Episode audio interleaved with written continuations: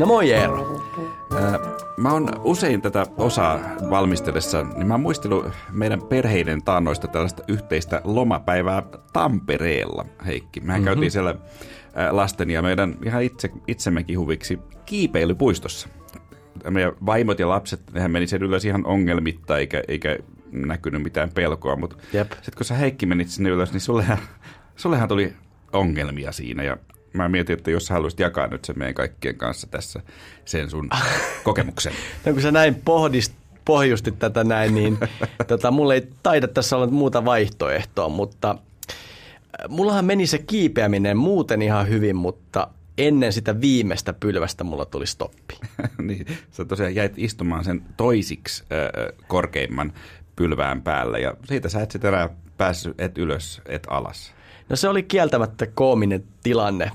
Nämä kaikki ensimmäiset askelmat meni hyvin, koska ties niin kuin aina mihin astua. Ja viimeisen jälkeen olisi pitänyt vaan yksinkertaisesti hypätä alas. Mutta siinä, siinä vaiheessa mulla iski semmoinen jotenkin valtava pelko ja, ja semmoinen epäusko. Epäusko siis siitä, että onkohan nämä niin klipsit ja muut systeemit sittenkään ihan kunnossa. Onko niin, että tämä korona-aika on vienyt huomiota muihin asioihin siellä puistossa turvallisuuden kustannuksella ja mä en voinut sille asialle mitään, mutta kun sä istuit siellä sen kapean pylvään päällä siinä, olisiko se ollut joku kuudessa metrissä? No ainakin sen verran, joo. Jotain tällaista, niin vaikka ei sun hahmo, että se, ollut, se ei ollut sun paras hetki ehkä e-, elämässä Heikki, mutta, mutta nyt näin jälkikäteen ajatelta, niin kyllä se jotain sellaista pyhimysmäistä siellä ehkä sitten oli kuitenkin siinä hahmossa. Hienoa, että sä noin muistat, mutta se tunne siellä ylhäällä ei ollut kyllä yhtään pyhimysmäinen. Ei varsinkaan, kun tavallaan se mun alastulo oli vähän semmoinen niin kuin epäonnistunut palomies. että mä liuvuin halaten tätä pylvästä ja tulin näin niin kuin sieltä, sieltä lopulta alas. Se kyllä jäi verkkokalvoille tämä, niin, niin. tämä, tämä näkyy. Mutta tämä ei mene niin kuin nyt, nyt, kun sä otit tämän esille, niin pitää kyllä sanoa se, että että vältetään nämä väärinkäsitykset, että sähän et itse edes yrittänyt tulla sinne ylös. Ja mä nyt vähän katoin sitä sun omaa kiipeilyä siinä, siinä toisella silmällä, niin tota, ei sitäkään kyllä mitään pyhimystä tullut mieleen, mutta tota, ää, ei tullut myöskään muuten hämähäkkimies. No ei varmaan, joo. et, tota, et mä panin merkille, mikä on tietysti, kun sanotaan, että pojasta polvi paranee tai tytöstä polvi paranee, niin kaikki lapset oli rohkeampi kuin sinä. se pitää myötä. Mulla on varmaan pahempi, vielä pahempi korkean paikan kammu kuin sulla, ja mä tunsin omat rajani, mä en edes kokeillut niitä, sitä portaikkoa. Ää, kyllä mä voin nyt sanoa, että kyllähän mä siellä olin siellä lasten takia ja, ja laskin vaan minuutteja, että milloin tämä kärsimys loppuu. Mutta kyllä mä siellä pari helpointa seinää kyllä kiipesin, että, että jotain kiipesin kyllä. Niin, niin. Mutta siis on totta, että tämän päivän aiheessa on jotain yhteistä tuon meidän kilvottelun kanssa.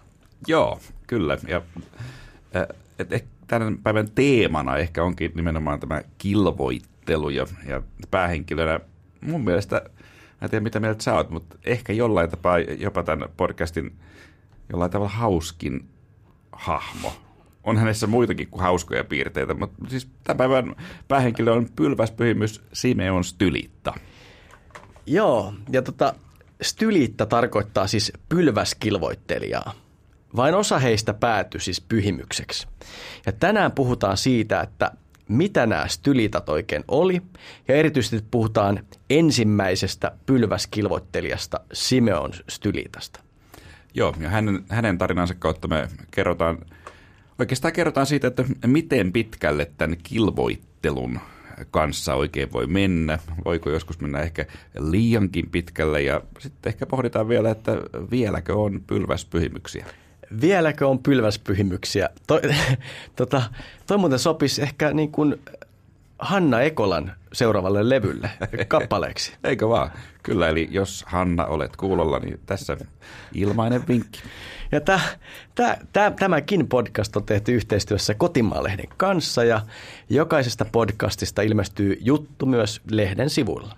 Ja meidät löydät myös käytännössä kaikista podcast-sovelluksista ja totta kai me ollaan myös Radio Dayn radioaaloilla. Ja muuten, jos haluat olla yhteydessä, niin ehdotuksia tulevien ohjelmien aiheiksi ja palautetta voi laittaa osoitteeseen palaute at kirkon ihmeellisimmät tarinat.fi. Pitkä osoite, mutta kaikki yhteen ja ääkkösten kanssa. Ja meidät löytää myös Facebookista ja Twitteristä.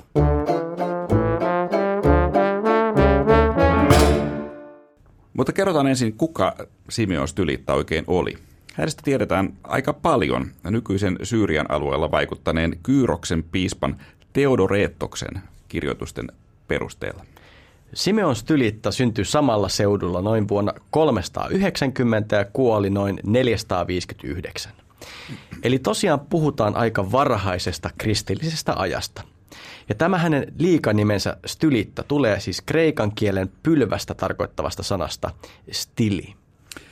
Ja Simeon toimi lapsena ensin paimenena, mutta ilmeisesti jo hyvin nuorena sai halun lähteä luostariin.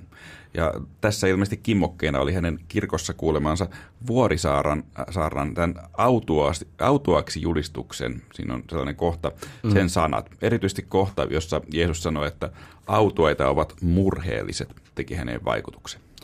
Nämä autuaaksi julistukset on muuten innoittaneet useita munkkeja köyhyyden ja kilvottelun tielle.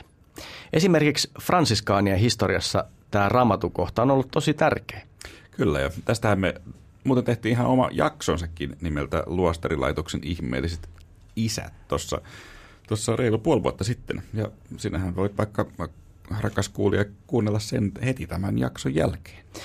Joo, mutta Simonin kohdalla kävi niin, että hän juoksi tässä luostarikutsumuksen tilassa läheiseen pyhäkköön ja rukoili kovasti, siis niin kovasti, että lopulta nukahti.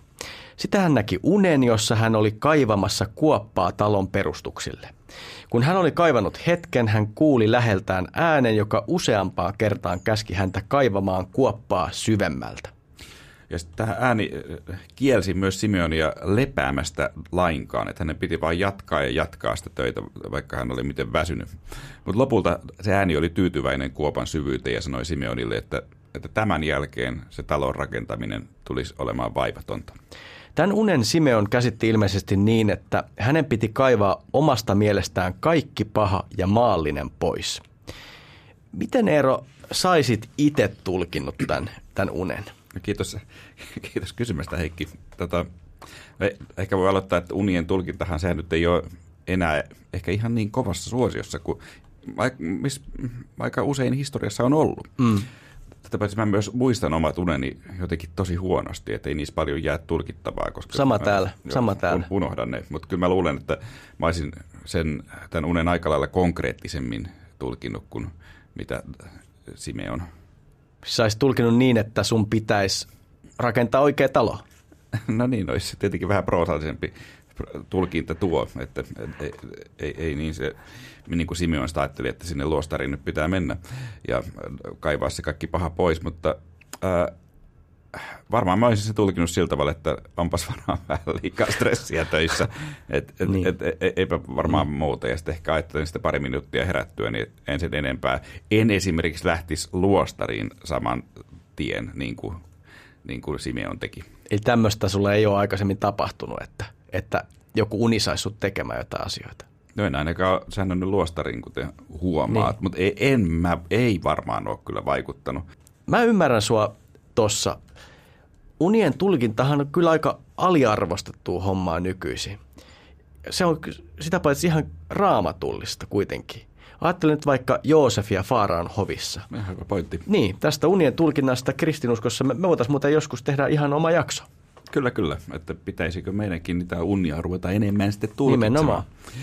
Äh, no joo, no meitä tämä uni nyt ei ehkä olisi saanut toimimaan, mutta Simeonin, hänet, Simeonin se todella sai toimimaan ja hän liittyi nuoresta iästään huolimatta läheiseen askeetikko-luostariin, jonka nimi kaikiti oli Mandras ja vietti siellä luostarissa kaksi vuotta munkkina.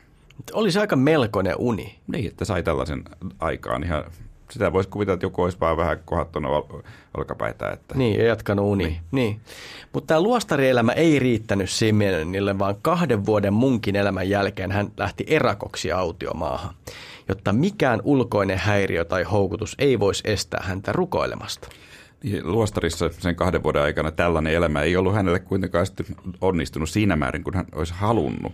Itse asiassa siinä kävi niin, että Simeon karkotettiin tästä luostarista, koska tämä hänen kilvottelunsa, käytetään taas sitä termiä, niin se oli ihan toista luokkaa kuin näillä luostarin muilla 80 munkilla.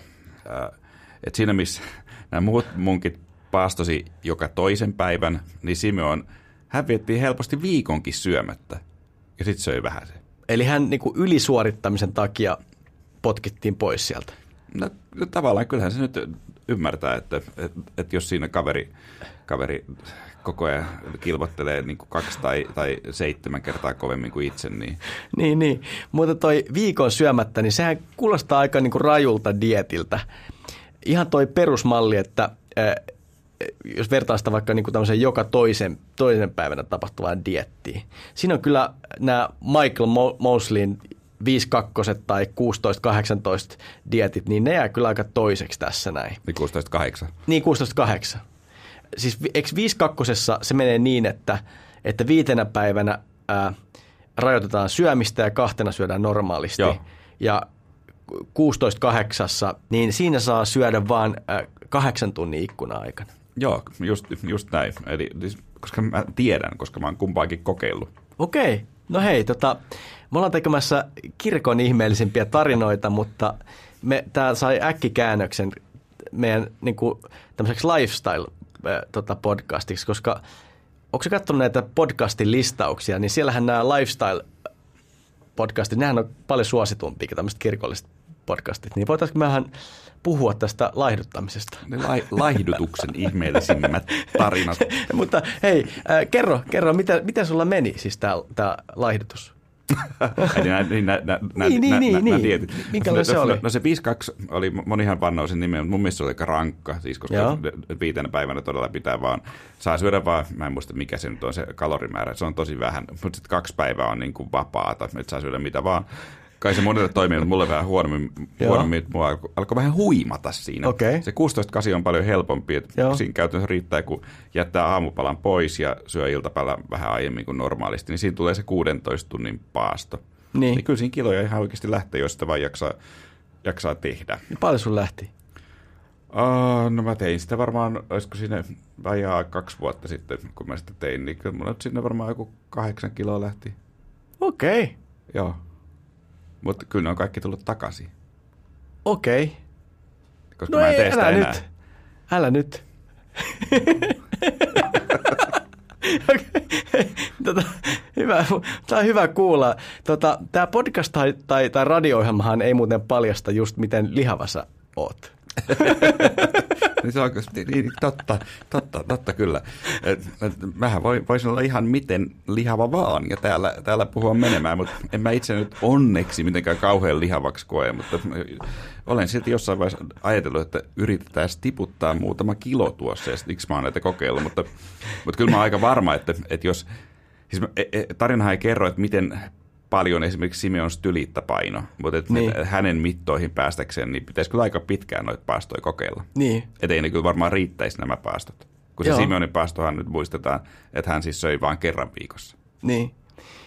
Tämä tarinahan ei kerro sitä meille, että minkä painoinen Simeon niin, oli. Ei. Mutta on jotenkin vaikea ajatella, että Simeon olisi ollut semmoinen niinku, tämmöinen niinku peruspyylevä perheenisä, niin kuin habitus. Ei, se, ei se varmaan ollut sellainen. Nyt on lepposa. Niin. Lepposa lihava. nyt, nyt me, me mennään e- eksyä ihan täysin tota, tästä, tästä tota, ää, aiheesta ja puhutaan jostain leppoisista ää, lihavista. Mutta ohjataan niin, takaisin. Niin, mennään, mennään takaisin. Sinne äsken tikkoluostariin, missä joo. siellä me oltiin, että leppoisuus ei, ei, ei tosi, siitähän me puhuttiin jo vähän, että, että Simon ei todella ollut leppoisa, että kun hän niin. teki koko ajan siis Nimenomaan. kahta kauheammin kaikkea, että kilvottelua kuin nämä hänen munkki, munkkiveljensä. Kun esimerkiksi Simeon siellä luostarissa kerran kertaalleen kietoi tällaisen karkean palmulehdistä tehdyn nuoran todella tiukasti ympärilleen. Siis palmulehdethän on todella mm. terävää ja, ja sitten tulee haavoja helposti, tai helposti. Ja hän sit piti sitä yllään niin kauan, niin monta päivää, että alkoi vuotaa verta. Että hän niin vuosi ihan todella kunnolla verta siinä. Siis nämä tempaukset meni niin äärimmäisyyksiin, että muut piti sitä tottelemattomuutena. Ja, ja ymmärtähän se jollain tapaa oma kilvottelu tai asketismi ei ehkä tunnu riittävältä, kun vieressä kaveri tekee koko ajan tuplat, tuplasuorituksen. Niin, salille eka salille Niin, niin. Mutta just sellainen kaveri. Mutta kuten sanottua, niin Simeon karkotettiin luostarista autiomaahan tämän ylisuorittamisen takia. No siellä sama meno jatkuu, jos näin voi sanoa. Hän halusi esimerkiksi viettää pääsiäistä edeltävän tämän 40 päivän mittaisen paaston kokonaan syömättä ja juomatta. Että hänellä oli siis tällainen ajatus. Ja hän lukittautui pieneen majaan ja pyysi vielä, että sen ovi sinetöitiin savella ulkopuolelta, että kukaan ei voi ajatella, että hän on siellä niinku huijannut. Mutta kuitenkin hän ot, suostui ottamaan mukaansa kannun vettä ja vähän ruokaa ja sanoi syövänsä ja juomansa vaan, jos hänen olisi aivan täysin pakko. Mutta kun 40 päivän jälkeen tämä ovi avattiin, niin majasta löytyi puolikullos Simeon, joka ei ollut koskenut ruokaan eikä veteen. Tätä pidettiin suurena ihmeenä. Siis sitä pidettiin ihmeenä, että hän ylipäänsä oli elossa. No, onhan, se, onhan se ihme. Äh, ja, mutta, mutta Simeon siis jatkoi ilmeisesti tätä paastoimista kaikille lähes koko elämänsä. Siis aina kun oli paaston aika, niin hän oli syömättä ja juomatta koko sen ajan. Ja siis poikkeuksena siihen normaaliin e-, elämään, jolloin hän söi vain kerran viikossa. Ja näin kerrotaan, että hän eli. Niin. Tässä vaiheessa jotenkin tuntuu vastuulliselta sanoa, että, että älkää kokeilko tätä kotona. Eikö, eikö niin, että normaalisti ihminen selviää juomatta noin kolmen päivän ajan? Niin ja sitten kuolee. No niin, no niin, siinä kai ikävä kyllä käy. Vaikka kai siinäkin jotain vaihtelua on. Löytyyhän esimerkiksi niin kuin näistä maanjäristysten jälkeen näistä raunioista aina välillä joku, joka on elossa äh, suunnilleen vielä viikon jälkeen ainakin. Mutta siis ajattelen 40 päivää on kyllä ihan millä tahansa mittarilla uskomaton suoritus. Äh, mutta voihan tietysti olla, että kaikessa tulee niin kuin, tekee harjoitus paremmaksi. niin, eh, eh, ehkäpä. Mä, mä en tiedä, miten moni tätä lajia harjoittelee, että mm. miten, miten pitkään voi olla juomatta. Se ei, mm. ei välttämättä ole kovin terveellistä, mm. muistakaa se. Mutta mut, sitten tämän jälkeen Simeonin seuraava askel tämän kilvoittelun tiellä oli, että hän rakesi itselleen sinne e- erämaahan tällaisen ympyrän muotoisen aitauksen kivistä ja kahlitsi itsensä rautaketjuilla siihen, jotta, jotta hän voisi lähteä sieltä aitauksesta edes vaikka, vaikka haluaisi. Ja tämä Theodoros, niin se piispa, joka mm. tätä historiaa on kertonut, niin hän kuvaa, että siellä hän mietiskeli taivasta ja sitä, mitä on taivaiden takana, mm. tällä, tällä tavalla runollisesti sen, sen kuvaa. Mutta lopulta äh, Simeon saatiin kuitenkin ymmärtämään, että se ketju, miten hän oli itsensä kahlinnut, että, että ei se sinänsä auta häntä siinä mietiskelyssä, ja sen hän sitten suostui riisumaan kuitenkin pois tässä vaiheessa. Tässä vaiheessa pitää kertoa tähän ketjun riisumiseen liittyvä tarina, koska se on ehkä tämän jakson ällöttävin kohta. Yksi Mut haluan, ällöttävimpiä. kun tämä ketju otettiin pois, niin sen, sen ketjun ja ihon välissä ollut nahkakappale jouduttiin erikseen irrottamaan, koska se oli pureutunut kiinni Simonin ihoon. Ja kun sitä irrotettiin, niin huomattiin, että tämä nahanpala oli täynnä verta ime, imeviä hyönteisiä. Siis Simeon ei ollut halunnut näitä hyönteisiä poistaa, vaan oli ajatellut niiden aiheuttamat vaivat asketismina ja kilvotteluna.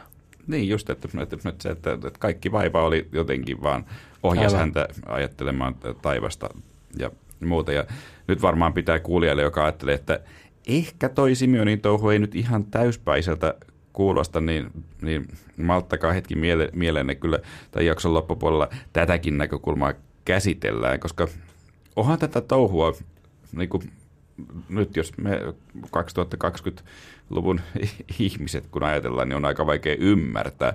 Mutta Simeonin aikana, siis 400-luvulla, kaikki oli toisia. Ja hänestä tuli siis aikansa suurjulkis. Ihmeellistä Simeonia tultiin siis katsomaan tähän aitaukseensa kaikkialta Rooman valtakunnan alueelta ja siis muualtakin. Theodoros kertoo, että tiet oli kuin jokki, jokia, jotka purkivat ihmiset Simeonin ympärille ja tämmöiseksi valtavaksi ihmismereksi. Paikalle tuli britannialaisia, espanjalaisia, persialaisia, armenialaisia, ismailialaisia, eli arabeja, Italiasta, ä, italialaiset puhumattakaan, siis Ja kaikkialta. Ka- ka- kaikkialta. Kyllä, ja, ja, sitten kerrotaan myös, että Simeon oli niin kuuluisa, siis todella siis julkis, että et Roomassa tämän Teodoroksen mukaan kaikkien tästä käsityöläisten työpajojen tai verstaiden ulkopuolella oli jonkinlainen tällainen Simeonin patsas, ilmeisesti tuomassa suojelusta heille. Että hän oli niin vaikutusvaltainen hahmo, että hänestä tehtiin tällaisia patsaitakin. Mutta Simeonilla alkoi olla siellä aitauksessa aika kuumat paikat. Vierailijoita ja siunauksen pyytäjiä oli ihan valtava määrä ja kaikki halusivat koskettaa häntä ja siten saada siunauksen toiveilleen. No alkuun Simeon kai piti tätä kunniaa jotenkin huvittavana, absurdina, mutta sitten ilmeisesti hänellä meni niin sanotusti kuppiin nuuri. Ja ymmärtähän, ymmärtähän se. Ja, nyt, ja nykyisinhän aina sanotaan, että, että jos on verensokeri niin. tippunut alas, niin sitten ihmiset alkaa kiukuttaa. Mä en tiedä, on, onko tämä edes mitenkään... Niin kuin, Käykö sulle niin? No ei, mutta moni sanoo, että... Niin lapsien kohdallahan se Lapsien kohdalla, niin. joo. Mutta jos ajatellaan, että, että tämä on jotenkin totta tämä verensokeri niin. että näin käy, niin Simeonilla varmaan se verensokeri oli sitten kaikkien näiden paastojen jälkeen varsin alhaalla. Ja sitten piti vielä kestää kaiken maailman siunauksen pyytäjiä siinä ihan niin. iholla. Ja nyt me Heikki päästään tässä tarinassa ihan keskeiseen kohtaan. Kyllä. Simeon nimittäin keksi, että hän voisi välttää tämän koskettelun ja tungoksen, jos hän nousi siis pylvään päähän. Hän pyysi, että hänelle rakennettaisiin pylväs, joka alkuun oli ilmeisesti vain 2,74 metriä korkea, eli tämmöinen vajaan kolmen metrin pylväs. Ihmiset ei enää ylettyneet koskettamaan häntä tämän pylvään päällä, mutta jostain syystä tämä ei, tämä ei riittänyt Simeonille, vaan ajan mittaa pylväs vaihtui aina vaan korkeampaan pylvääseen. Kyllä. Seuraava pylväs oli 5,5 metriä, sitten, sitten seuraava pylväs oli 10 metriä ja viimeinen pylväs oli lopulta jopa 16,5 metrin korkuinen. Se on jo korkea. On, on nämä pylväiden pituudet on muuten ilmoittu kyynäröinä, mikä tekee että tarkan metrimäärän antamisen vähän vaikeaksi, koska siis tämä kyynärän pituus, se ei ollut mikään eksakti, että se vaihteli Joo. vähän niin kuin alueittain, koska tavallaan tätä, sehän on kyynäreistä tästä tänne niin kuin sormien, sormien päähän, että kyllä sitä on ihmisilläkin eri kokoisia. Mutta et, et joidenkin arvoiden mukaan on ajateltu, että tämä viimeinen pylväs olisi ehkä ollut jopa 20 metriä, ja sittenkin korkeampia arvioita mä oon kuullut, mutta sanotaan nyt, jos 16,5 metriä, niin onhan se aika korkea. Eikö se ole? No, no sehän on valtavan korkea. Jotain hyvää tässä meidän käyttämässä metrisessä järjestelmässä muuten on. niin, ettei enää ole kyynäröitä. Niin, niin, koska silloinhan meidän esimerkiksi ei tarvitsisi nyt niinku arvailla näiden stylittojen pylväiden korkeuksia. Totta, jotain hyvää nykymaailmassa, vaikka voi olla Heikki, että ää, näitä stylittojen pylväitä ei kyllä ikävä kyllä enää ole kovin paljon arvailtavaksi, että mitenköhän korkeita ne on. Niin, siis itse asiassa surullista kyllä, ja näinhän se, näinhän se on nimenomaan on, ja, mutta me palataan tähän, tähän asiaan itse asiassa tämän ohjelman lopussa ihan tällainen äh, lyhyt kierto, kiertopolku tähän. Mä haluan tästä metrisestä järjestelmästä vielä, koska okay. onhan tässä meidänkin järjestelmässä aika paljon, siis vielä vähän korjattavaa. Ei, ei maailma ole täydellinen. Jos, Millä tavalla? Jos sä ajattelet vaikka aikaa, koska Joo. kaikki muuhan menee niin kuin metrisen järjestelmän mukaan, niin. se on kymmenille ja sadolle ja, ja näin niin. jaollinen. Mutta aikahan ei mitenkään loogisesti. Et, et toisin kuin lähes kaikki muu, niin päivähän on jaollinen 24, niin. viikko seitsemällä. Ja, mutta tiesit sä, että tätäkin on yritetty korjata aikoinaan. Et, et, esimerkiksi Ranskan vallankumouksen aikana niin tämä Ranska siirtyi hetkeksi desimaaliaikaan. Oletko kuullut? Tota, tota, niin Ranskan vallankumous ei ero suoranaisesti tällä nyt liittyä tähän Simeon stylittaa, mutta siis sen verran niin kuin mielenkiinto heräsi, että mä en ole tota desimaaliaikaa, siis mä en kuullut sitä aikaisemmin, niin suodaan sulle pieni tämmöinen tota, sivujuone. Kerro se. No kiitos. Ranskaan siitä on tosiaan siirtynyt muutamaksi vuodeksi just tähän desimaaliaikaan. Ja se tarkoitti sitä, että päivä jätti 10 tuntia ja jokainen tunti sataan minuuttia. Eikö se kuulosta kätevältä? No, se, to, todellakin. Siis, mutta mä luulen, että ihmisillä oli aikamoinen tottuminen tämmöiseen uuteen systeemiin. Varmaan siksi se ei jäänyt. No joo, se on totta. Eikä, e, niin kuin sinäkin Ranskassa olet käynyt, niin siellähän ei tällaista kellotaulua enää käytetä. Mm. Se ei saanut tulta alle, vaan desimaalia kesti siellä vaan noin kaksi vuotta. Okei, hei, tämä oli, tota oli oikeasti tosi kiinnostava, mutta jos unohdetaan nyt tämä desimaaliaika hetkeksi ja mietitään noita pylväitä. Ajattelen nyt sitä elämää siellä siis lähen, lähes 20 metrisen pylvään päällä. Ihmeellisintähän tässä on se, että Simeon eli siellä pylvään päällä lähes 40 vuotta. Niin, siis mikä, mikä tekee tästä aivan uskomatonta, että, Niin. että, että nämä pylväskilvoittelijat todella elivät elämänsä siellä. Todella siellä- siellä pylvään päällä. Ja vielä ihmeellisemmäksi tämän asian tekee se, että Simeon käytännössä siis seisoi koko ajan. Eihän siellä mitään lepäilly juurikaan. Mä vähän seisoi koko ajan. Ja, ja jos sä mietit vielä sitä Syyriaa, että et sehän mm. ei ole kuitenkaan mikään niinku kovin leppoisa ilma, ilmasto siellä. Et siellä Joo. on säävaihtelut tosi isoja, että kesällä on aivan polttavan kuuma. Ja talvellahan siellä tulee lunta ilman pakkasen puolella. Et on siinä Simeonilla ilmoja pidellyt. Ja varmasti on. Pylvään päällä on siis ollut ilmeisesti jonkinlainen pieni lava, jossa Simeon vietti aikansa. Mutta tämä lava on mitä ilmeisemmin ollut niin pieni, eikä se ole tarjonnut niin juurikaan suojaa pahdetta tai kylmyyttä vastaan. Ainoa mitä siitä tiedetään oli, että lavassa oli jonkinlainen kaksinkertainen seinä, etteivät ihmiset päässeet liian lähelle Simeonia. Kyllä, joo. se tiedetään myös, että naiset ei saanut sinne pylvään päälle nousta. Ja mm. Simeon oli tässä niin tiukka, että, että kun hänen äitinsä tuli häntä tapaamaan, niin hän ei ottanut äitiä vastaan sinne pylvään päälle, vaan hän vaan sanoi, että jos Jumala suo, he kohtaa sitten myöhemmin Jumalan luona. Aika tiukka kannanotto, siis On. vaikka oli, mieskin oli ehdoton. Jonkinlaiset portaat pylvässä oli joko kiinteät tai sitten siirrettävät, sillä niiden avulla Simeonille tuotiin tarvikkeita ja ihmiset tosiaan myös kiipesivät sinne häntä katsomaan. Simeon teki myös äh, kumarruksia Jumalalle alituisesti. Ja joku silminnäkijä, joka siellä alhaalla oli katsonut sitä Simeonin kilvoittelua, niin hän oli laskenut näitä peräkkäisiä kumaruksia peräti 1144 kappaletta, mutta sen jälkeen oli sitten ei enää ollut jaksanut laskea. Simeon kyllä jaksoi kumartaa, mutta tämä tarkkailija ei enää jaksanut laskea. Mutta Theodoroksen mukaan nämä kumarukset olivat siis niin syviä, että Simeonin otsa kosketti hänen varpaitaan. Tämä on muuten hei, yksi sellainen vahvistus siihen, että ei se Simeon ihan niin kuin valtavan ainakaan pystynyt olemaan. Hän söi yhä vain siis kerran viikossa ja tyhjän vatsan vuoksi. Ne oli varmaan sitten kuitenkin helpompia ne kumarukset, koska ei ollut ainakaan vatsaa tiellä. Joo, nä- näin, nä- näin sitä on ajateltu. ajateltu. Ja sitten kun oli juhlapyhiä, niin Simeon seisoi myös yöt läpeensä. Että hän ei sitten silloin levännyt y- yölläkään. Mutta sitä tämä tarina tai historiankirjoitus ei, ei kyllä juuri kerro, että miten Simeon niin ylipäänsä hoisi nämä muut ruumiilliset tarpeensa siellä pylvään päällä. Ei kerro tosiaan, mutta tota, on siitä jonkinlainen käsitys. Siis ensinnäkin, jos Simeon tosiaan söi vain kerran viikossa, mikä tietenkin kuulostaa aika uskomattomalta, mutta jos nyt oletetaan niin, niin tuskinpa sitä kovin paljon näitä jätöksiäkään sitten tuli. Mutta joidenkin stylittojen pylväiden ympärillä oli kai jonkinlainen viemärikanava.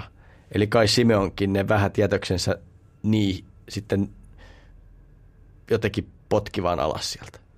No, eihän varmaan niitä sinnekään Niin. jättänyt. jättänyt. Mutta tietenkin se oli vähän hankalaa, koska ihmisiähän siellä riitti siellä, siellä pylvään alla. No, mutta siis tähän nyt on ehkä turha keskittyä tähän asiaan, koska Theodoroskin eh, ei tätä mainitse, vaan Theodoros sanoi, että Simeon oli kuin lamppu korkealla jalustalla, joka säteili joka suuntaan kuin aurinko, jonka säteet valaisi hurskauden puutteessa eläviä. Tällä tavalla mä sen käänsin siitä. Varsinkin ismaililaiset tulivat suuri joukko ja rikkoivat vanhojen jumaltensa idoleja, siis pieniä patsaita. Erityisesti Theodoros mainitsee Afroditten idolit. Afrodiitte, samoin kuin roomalaisten vastineensa Venus, edusti maallisia iloja ja seksuaalisuutta, eli täysin vastakkaisia kuin mitä Simeon stylittä edusti. Niin, no sitten ne patsaat siellä rikottiin. Mm. Sitten tota, hauska maininta tässä kertomuksessa Simeonista on myös, että, isla, ismaililaiset, eli siis voidaan ajatella, että he on tällaisia pohjoisiin arabikansoihin kuuluvia ihmisiä. Niin Simonin luona vierailtuaan he luopu vanhoista tavoistaan, joiden mukaan he oli vielä syönyt kamelin ja villiaasin lihaa. Vanhasta testamentista mä löysin kyllä kohdan, missä kielletään syömästä kamelin lihaa, ja ilmeisesti tänään kristityt sitten siellä päin noudatti yhä tätä sääntöä, mutta villiaasin syö, syömisen, siis siitä mä en kyllä löytänyt mitään kieltoa raamatusta, en siis muutamia hakusanoja kokeilin, mutta se jäikin vähän askarruttamaan, että mikä sitä, että eikö villiaasia saa syödä. Niin. Mutta jos joku kuulija on erityisesti perehtynyt siis villiaasian syömiseen ja, ja siihen liittyviin kieltoihin, niin laittakaa meille vaikka viestiä. Mitä luulet, Heikki, monikohan laittaa palautetta? No kyllä mä uskon, että nyt jos joskus on sähköposti ja sosiaalinen media kuumana. Mutta oikeasti jos joku, joku tästä tietää, niin olkaa ihmeessä yhteydessä. Niin varmaan joku tästäkin tietää. Niin. Mutta ehkä voidaan t- nyt mennä siihen, että voidaan kertoa vähän näistä Simeonin teoista ja ihmeistäkin. Mm. Koska joskus se meno siellä pylvään luona meni aika kaoottiseksi, minkä voi hyvin kuvitella. Esimerkiksi kerran, kun just tämä piispa Theodoros oli pylvään luona vierailemassa, niin Simeon sai päähänsä tällaiset, että hän pyysi ihmisiä hakemaan siunauksen siis piispalta, piispa Theodorokselta, että pylvään päältä. Sitten sekä piispa ja ihmiset tekivät työtä käskettyä ja lähtivät kiipeämään pylvään päälle. Theodoros joutui tässä suureen vaaraan, kun pylvästä pitkin kiipeävä ihmislauma repi häntä vaatteesta ja parrasta ja tämä piisparaukka lähes putos alas. aika, on kyllä olla aikamoinen näky, mutta onneksi piispa selvisi. Toinen, onneksi. Toinen vähän sekava tilanne oli, mitä kerrotaan, oli, kun eräs heimopäällikkö tuli pyytämään Simeonilta siunausta, mutta sitten harmi kyllä paikalle oli tullut myös toinen, tämän ensimmäisen heimopäällikön kanssa riidoissa oleva heimopäällikkö, joka oli sitten mieltä, että hei, se siunaus kuuluu muuten mulle, eikä tuolle toiselle. Ja tästä tietenkin seurasi aivan hirveä tappelu, jonka Simeon onnistui patsaan päältä vain vaivoin saamaan kuriin.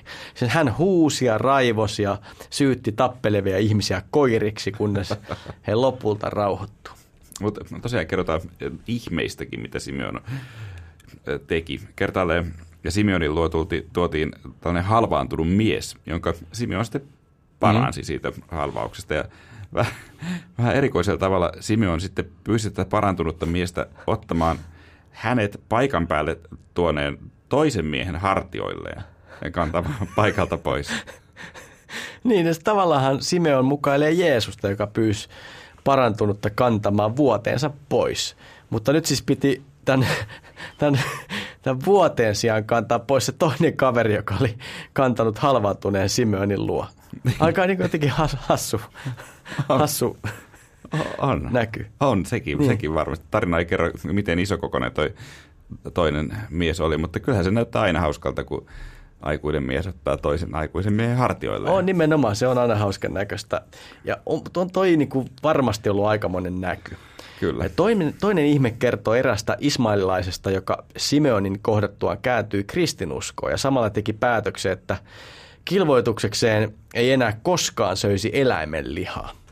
Kerran myöhemmin hän kuitenkin niin sanotusti repsahti, mutta liha, jota hän oli juuri haukkaamassa, muuttui hänen käsissään kiveksi sillä tavalla, että hän ei, hän ei niin pystynyt syödä sitä, vaikka olisi halunnutkin.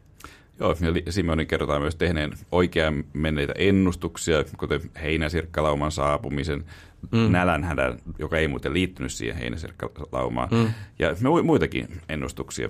Mutta sitten sinne pylvään päälle Simon kyllä lopulta sitten kuolikin, mutta mitähän meidän nyt pitäisi Simeonista oikein ajatella? No, se on hyvä kysymys. Ensinnäkin on ehkä vaikea kuvitella, että esimerkiksi vuoden 2020 Suomessa löytyisi nyt hirveästi näitä pylväskilvottelijoita. Ihmisiä, jotka haluaisi nyt lähteä tätä niin. harrastaa. Mutta siis ensimmäisellä vuosituhannella tämäkin asia oli toisi. Simeon sai monia jäljittelijöitä. Ortodoksi.net-sivusto muuten kertoo, että stylittoja on ollut yhteensä noin 150. Joo, tässä pitää muuten äh, kiitos sinne, minne kuuluu, että tämänkin äh, ohjelman teon yhteydessä tämä ortodoksi.net-sivusto on ollut kauhean hyödyllinen ja se on kyllä todella, aivan todella upea hengellinen ja kulttuuriteko myös. Mm. Ja sitä sivustoa pyöritään, mutta täysin vapaaehtoisvoimin. Ja tämä sivusto kertoo, että Suomen ortodoksikirkossa kunnioitetaan kolmea pylväskilvoittelijaa, nimenomaan just tätä nyt jo tutuksi tullutta Simeon stylittaa, jota muistellaan vuosittain syyskuun ensimmäisenä päivänä, ja pyhää Daniel stylittaa, jonka muistopäivä on joulukuun 11. päivä. Ja Eero, jotkut kuittaa sitä varmasti ihan pelkkänä sattumana, mutta lisäksi kunnioitetaan pyhää Alypios stylittaa, jonka muistopäivä on 26. päivä marraskuuta, eli juurikin tämän podcastin ilmestymispäivänä. Siis tämä Alupios muuten vietti pylvään päällä aivan uskomattomat 53 vuotta. Joo. Tästä Alupioksesta kerrotaan, että hänen pylvään päässä jäänyt keljansa, eli munkin kammionsa, oli niin pieni, että hän käytännössä joutui seisomaan siellä koko ajan, siis todella 53 vuotta. On se hurja aika niin kuin seistä koko ajan pylvään päällä, 53 vuotta. Niin, se, se kuulostaa muista semmoiselta niin kuin rangaistusvankilalta. Ja se on, on tosi vaikea ymmärtää, miten se on ollut fyysisesti mahdollista.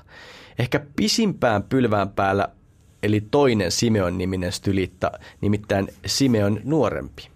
Hänen väitetään eläneen pylvään päällä peräti 68 vuotta. Se on kyllä, Mitä on kyllä aika, aika vaikea käsittää tätäkin asiaa, mutta en tiedä, niin, että voikohan näihin lukuihin nyt luottaa, että ihminen elää 68 vuotta pylvään päällä. Hyvä, että ihminen elää 68 vuotta ihan mm. muutenkaan, mutta että se, että sä seisot pylvään päällä, niin se tuntuu vaan ihmeelliseltä. Niin, on, on vaikea sanoa, voiko näihin luottaa, mutta kyllä näitä on lopulta aika hyvin dokumentoitu. Että eh, varmasti tämä stylitta oli siellä ainakin pitkään. No varmaan, varmaan näin. Tästä äh, Simeon vanhemmasta, eli siis tästä tämän jaksoaiheesta, niin sitten hänestä muuten tiedämme tarkasti myös, missä hän toimi. Äh, hänen pylväänsä kohdalle nimittäin rakennettiin myöhemmin bysantilainen kirkko. Ja siitä löytää muuten, jos haluatte mennä katsomaan hyvän tällaisen 360-asteisen kuvan Google Mapsista, kun kirjoitatte siihen vaan hakusanan Simeon Stylites – mikä on siis englanniksi hänen nimensä. Siitä, sitä kautta pääsee helposti hänen kirkkoaan katsomaan. Ja tässä 360 kuvassa näkyy myös siis se hänen pylväänsä aito oikea jalusta. Se on uskomatonta, mutta se kuva muuten antaa vähän liian hyvän kuvan kirkon nykytilasta. Siihen osui nimittäin nyt muutama vuosi sitten Syyrian sisällissodan aikana ISISin ohjus ja patsaa jalustakin vaurioitui ikävästi. Joo, se on kyllä kurja juttu, että, että tänne asti selvisi. On siitä vielä jotain jäljellä, tai mm. se on vähän ikävän näköinen. Ja siinä oli sellainen pyöreä kivi sen tota, jalustan päällä mm. laitettu jotenkin muistomerkiksi, niin sekin on siitä lentänyt pois. Tai en tiedä, onko tänä päivänä taas paik- paikallaan. Joo. Sinne Syyriaan on vaikea mennä tutkimaan. Mutta pitäisiköhän meidän Heikki nyt miettiä vähän, että tätä, tämän jakson teemaa, eli mikä nyt on todella tämä siis kilvoittelu. Mm. Ja siis kilvoitteluhan siis tarkoittaa sitä, että ihminen, eikö se nyt tarkoita sitä, että ihminen pyrkii kristillisten arvojen ja opetuksien noudattamiseen omassa elämässään. Niin. Ja sitten kun miettii näitä, näitä pylväskilvoittelijoita, niin voi vielä ehkä niin kuin ajatella ja tarkentaa, että se pylvään päällä oleminen on sellainen e-, eräänlainen asketismin muoto. Mm. ehkä erotuksena vielä kilvoittelu, niin asketismi, siinähän niin kuin erilaisten harjoitusten avulla pyritään kehittämään itsekuria ja halujen ja himojen hallintaa ja hyveiden harjoittamista ja kaikkea tällaista. Niin. Asketismi tulee kreikan kielen sanasta askesis, joka tarkoittaa harjoittelua. Usein asketismi merkitsee mietiskelevään elämään tähtäämistä. Ja tämähän Simeonillakin oli siis ajatuksena – Siis että hän halusi löytää paikan, jossa kykeni mietiskelemään ja tekemään näitä hengellisiä harjoituksia. Mm. Tästä muuten tuli mieleen myös se, että miksi hän sitten aina nousi korkeammalle ja korkeammalle, että ehkä hän halusi myös kauemmas niistä ihmistä, että mm. sai edes hetken rauhaa ajatuksille. Mutta äh, kun Simo, Simeon ja monen muutkin pylväskilvoittelijat, hän meni har, tässä harjoittelussaan äärimmäisyyksiin. Mm. Niin varmaan se on näin, että tämän ajan näkövinkkelistä tällaista touhua ei pidetä pelkästään puolihulluna, vaan varmaan kyllä ihan niin kuin täyshulluna. Voi, Ehkä. Niin, ja ajatus siitä, että joku vaikka täällä luteri, luterilaisessa Suomessa saatiin nyt sitten Suomen ortodoksisen kirkon piirissä ryhtyisi kilvoittelemaan siis tällä tavalla, niin onhan se ihan mahdoton. Niin. Mun mielestä täällä kyllä toi ilmastokin saattaisi asettaa vähän lisähaastetta sinne pylvään päähän. Se on muuten kyllä, kyllä totta, vaikka sitten tietenkin voi ajatella, tuohon seurakunnilla on nykyisin kaikkia tiloja tuolla kauppakeskuksessakin, niin miksei johonkin kauppakeskukseen voisi pystyttää tällaista kilvottelijan pylvästä? Niin, no, siis kyllä mä ainakin voisin käydä semmoisessa kauppakeskuksessa. Siinä samalla sieltä pylvään päältä tämä kilvottelija voisi huutaa synnit synniksi ja niin tulisi semmoinen niin ryhdikäs, ryhdikäs fiilis siinä. Kyllä.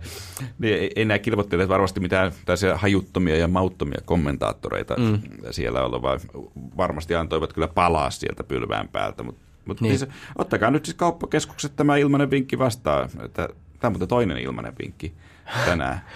Niin. Kyllä siinä varmaan asiakkaiden koronapelko unohtuu, kun saat ihmetellä tämmöistä pylväskilvottelijaa. Että, mutta varmaan se jätehuolto sieltä pylvään päältä pitäisi nykymaailmassa järjestää jotenkin järkevämmin kuin 400-luvulla. Mutta, mutta hei, kilvottelun teema. Jos puhutaan vakavasti, niin mitä tästä kilvottelusta nyt pitäisi olla mieltä?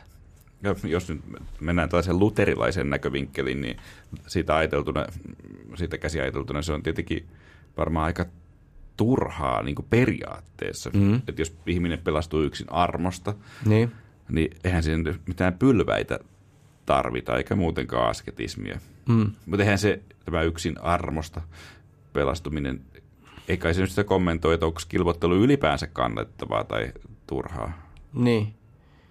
No ainakaan mua ei tuommoisen niin pylvään päälle kyllä saisi niin millään Siis ei ainakaan sen enempää, mitä nyt tuossa alussa oli puhetta. Niin se kiipeilypuisto. Niin, se, se on mun se, siihen asti. Mutta tavallaan voisi sanoa, että jos me nyt sanotaan, että kilvoitussa ei mitään hyötyä, tai vähän sellainen, kun sä avasit sitä, niin eikö silloin samalla logiikalla, niin silloinhan esimerkiksi niin rukoilusta, synnin välttämisestä, kirkossa käymisestä ja vaikka raamatun lukemisesta, niin ei siitäkään olisi mitään hyötyä. Ja ei nyt varmaan niinkään voi ehkä sanoa.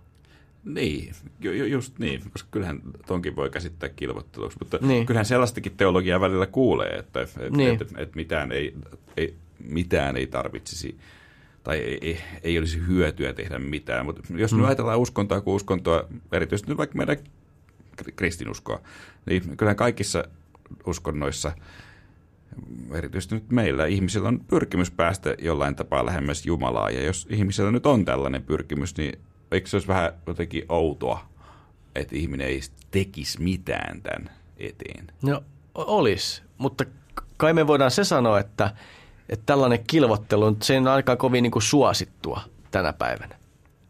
Niin, no varmasti voidaan kyllä. Mutta eikö tässä ole vähän sama asia kuin Jumalan palveluksessa, kun siinähän voidaan tavallaan kysyä, että, että jos on Jumalan palvelus, niin kumpi tekee palvelusta kummalle, ihminen Jumalalle vai, vai Jumala ihmiselle? Kun alun perin on varmasti ajateltu, että ihmisten kokoontuivat sinne palvomaan tai palvelemaan Jumalaa sinne kirkkoon, mutta eikö nykyisin vähän enemmän puhuta, että ihminen tulee sinne Jumalan palvelukseen jotenkin enemmän niin kuin hoidettavaksi tai, tai näin, että tavallaan se palveluksen suunta on muuttunut. Mm, ihan hyvä pointti. Siis kyllähän ahkera Jumalan palvelukseen osallistuminen on, on kyllä tietynlaista kilvottelua. Mutta tuskin tilanne on ihan niin mustavalkoinen kuin sä nyt sanoit. Varmasti löytyy niitäkin, jotka menevät kirkkoon nimenomaan tekemään Jumalalle palvelusta. Mutta se on kyllä totta, että jos kirkkoon tullaan vain hoidettavaksi, niin tavallaan sitä puuttuu kilvotteluhenki kokonaan. Niin, kyllä. Tästä on varmaan tehty paljon tutkimustakin, jota paljon meidän fiksummat ja teologisemmat kuulijat vois meiltä vaikka vinkata. Mutta mut onhan tässä nyt ehkä voi päästä vähän niin kuin tämänkin ajan niin kuin haasteisiin käsiksi. Nyt, nyt kun mietitään, että miksi ihmiset eivät käy kirkossa tai osallistu kirkon toimintaan, niin tavallaan voi ajatella, että just tällainen tietynlainen kilvotteluhenki, jonka sehän voisi varmaan kääntää Jumalan peloksikin, mm. niin, niin sehän on ollut se, mikä ihmisiä on kir- kirkkoon ajat, ajanut. Että on ajateltu, että, että kirkossa pitää käydä, jotta pysyy uskossa ja lähellä Jumalaa, ja sitten lopulta pääsee myös taivaa, taivaaseen. Että siinä on tavallaan sellainen niin kuin kilvottelun henki jotenkin ollut niin. mikä sinne kirkkoon on ajanut. No varmaan noin, vaikka kai nyt kirkkoona ja myös niin kuin ihan elävä usko, joka harvemmin kai syntyy pelkästä pelosta. Siis yritän vaan jotenkin sanoa, että ehkä kirkossa käymisellä ja tällä kilvottelun hengellä on joku yhteys. Ja sitten kun, jos ei enää tunneta sitä halua kilvoitella, niin voi olla, että sitten ei niin usein jakseta käydä kirkossakaan. Ehkä että ihan näin niin kuin Mutta en mä usko, että silloin Simeonin aikanakaan tai muutenkaan silloin, kun näitä pylväskilvottelijoita ja pylväspyhimyksiä oli, niin ei kai silloinkaan kukaan ajatellut, että jokaisen uskovan pitäisi rakentaa itselleen oma pylväs. Mm. Että kyllä Simeon oli sellainen tietynlainen äärimmäinen esimerkki ja ehkä sellainen kirittäjä siinä kilvottelussa. Niin, ehkä voidaan ajatella niin, että jos tekisi edes sadasosan siitä kilvottelusta kuin Simeon, niin olisi ainakin tämän päivän mittapuulla aikamoinen askeetikko. Varmasti. Ja kyllähän silloinkin pitäisi pylvään päässä aika monta kuukautta viettää. No se on muuten, se on muuten totta. Ää, mutta onhan kirkko tullut siis, että se on pakko siis, kun tätä nyt on, ollaan tehty tätä jaksoa, niin, niin kyllä se yksi huomio, että kirkko on tullut noista Simeonin ajoista aika pitkän matkan. Mm. Että jos ajatellaan, että siinä missä nykyisin tosiaan painotaan tällaista ehkä niin hoitavaa teologiaa, joka lähentelee välillä jopa terapiaa, niin ei, ei tällöin kirkon ensimmäisten vuosisatojen aikana tai pitkään sen jälkeenkään mitenkään alleviivattu sitä, että kaikkien näiden kirkon palvelijoiden pitäisi olla jotenkin niin täyspäistä porukkaa. Että silloin oli niin kuin ihan ok olla tällainen Jumalan hullu. niin, niin, mutta eikö ortodoksissa kirkossa on näille Jumalan hulluille ihan oma nimikin? Nimittäin puhutaan tämmöisestä kuin, että Kristuksen tähden houkka. Joo, mikä on kyllä siis ihan huikein kiinnostava, kiinnostava tämäkin. Nämä Kristuksen tähden houkat harrasti siis myöskin tällaista tietynlaista kilvottelun muotoa, jossa he tekeytyivät mielisairaiksi. Siis näitä houkkia on ortodoksissa perinteessä ollut paljon, erityisesti Venäjällä, jossa tämä perinne on ollut vielä 1900-luvulla ainakin jollain tapaa voimissaan. Siis idea on siis siinä, että houkka tekeytyessään mielenvikaiseksi pilkkaa ristiriitaa, joka on kristillisen totuuden ja tämän maailman elämän välillä.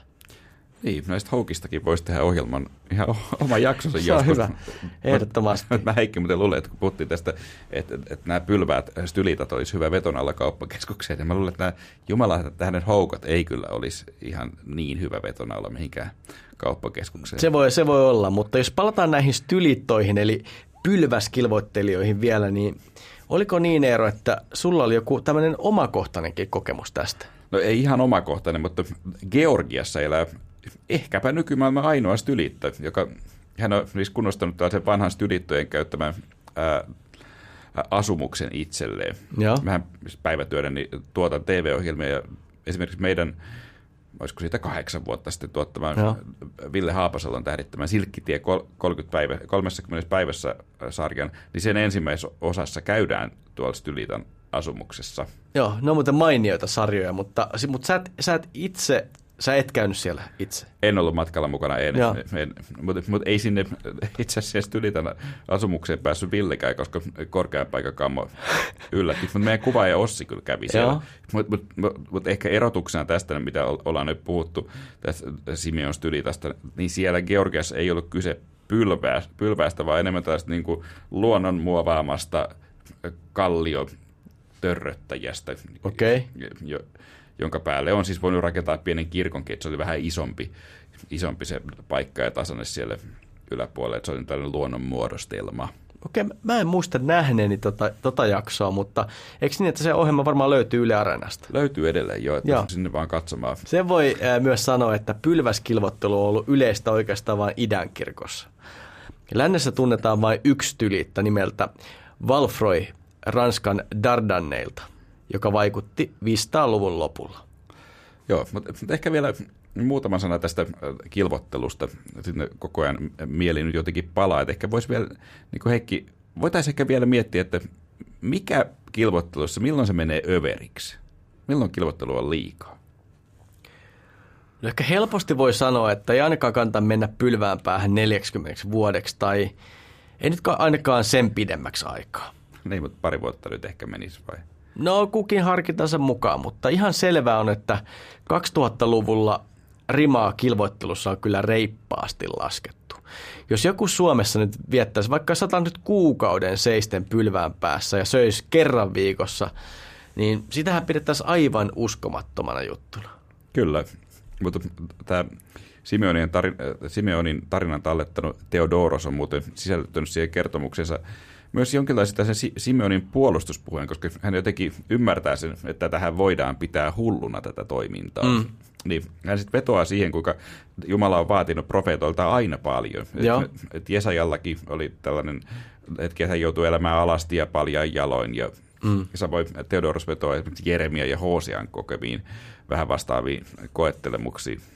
Ja tietenkin siis Johannes Kastajakin oli erämaassa elävä askeetikko. Ja Jeesus meni erämaahan paastoamaan. Eli voidaan sanoa, että tämä olisi nyt täysin, ei voida sanoa, että tämä olisi jotenkin epäraamatullista. Ei, ei, ei, ei kyllä. Ehkä se on niin jopa vähän ihmeellistä, mm. että tässä ajasta kilvottelua ei, ei ole. Että se on jotenkin niin kuin kadonnut meidän kirkosta. Aivan. Kaikki, kaikki tämän tyyppinen. Että, että, että raamatussa ja pitkälti kristillisessä traditiossa on aina kilvoteltu. Mm. Mutta nyt se on jotenkin unohtunut, että siitä vaan pylvästä, pylvästä rakentamaan. Mutta niin mitä sinä, rakas kuulija, nyt ajattelit tästä tämän päivän jaksosta? Me haluttaisiin kuulla, että olisiko tälle, tällaiselle kilvotukselle enää ää, sijaa 2000-luvun kirkossa. Sä voit pistää palautetta vaikka Facebookista meidät löytää ää, kirkon ihmeellisimmät tarinat. Ja tosiaan voi laittaa osoitteeseen palauteet kirkon ihmeellisimmät tarinat.fi ääkkösten kanssa. Ja nyt tämä sähköposti tosiaan toimii taas. Ja meidät löydät myös kaikista tärkeimmistä podcast-sovelluksista ja tietysti me ollaan myös Radio Dayn alueella.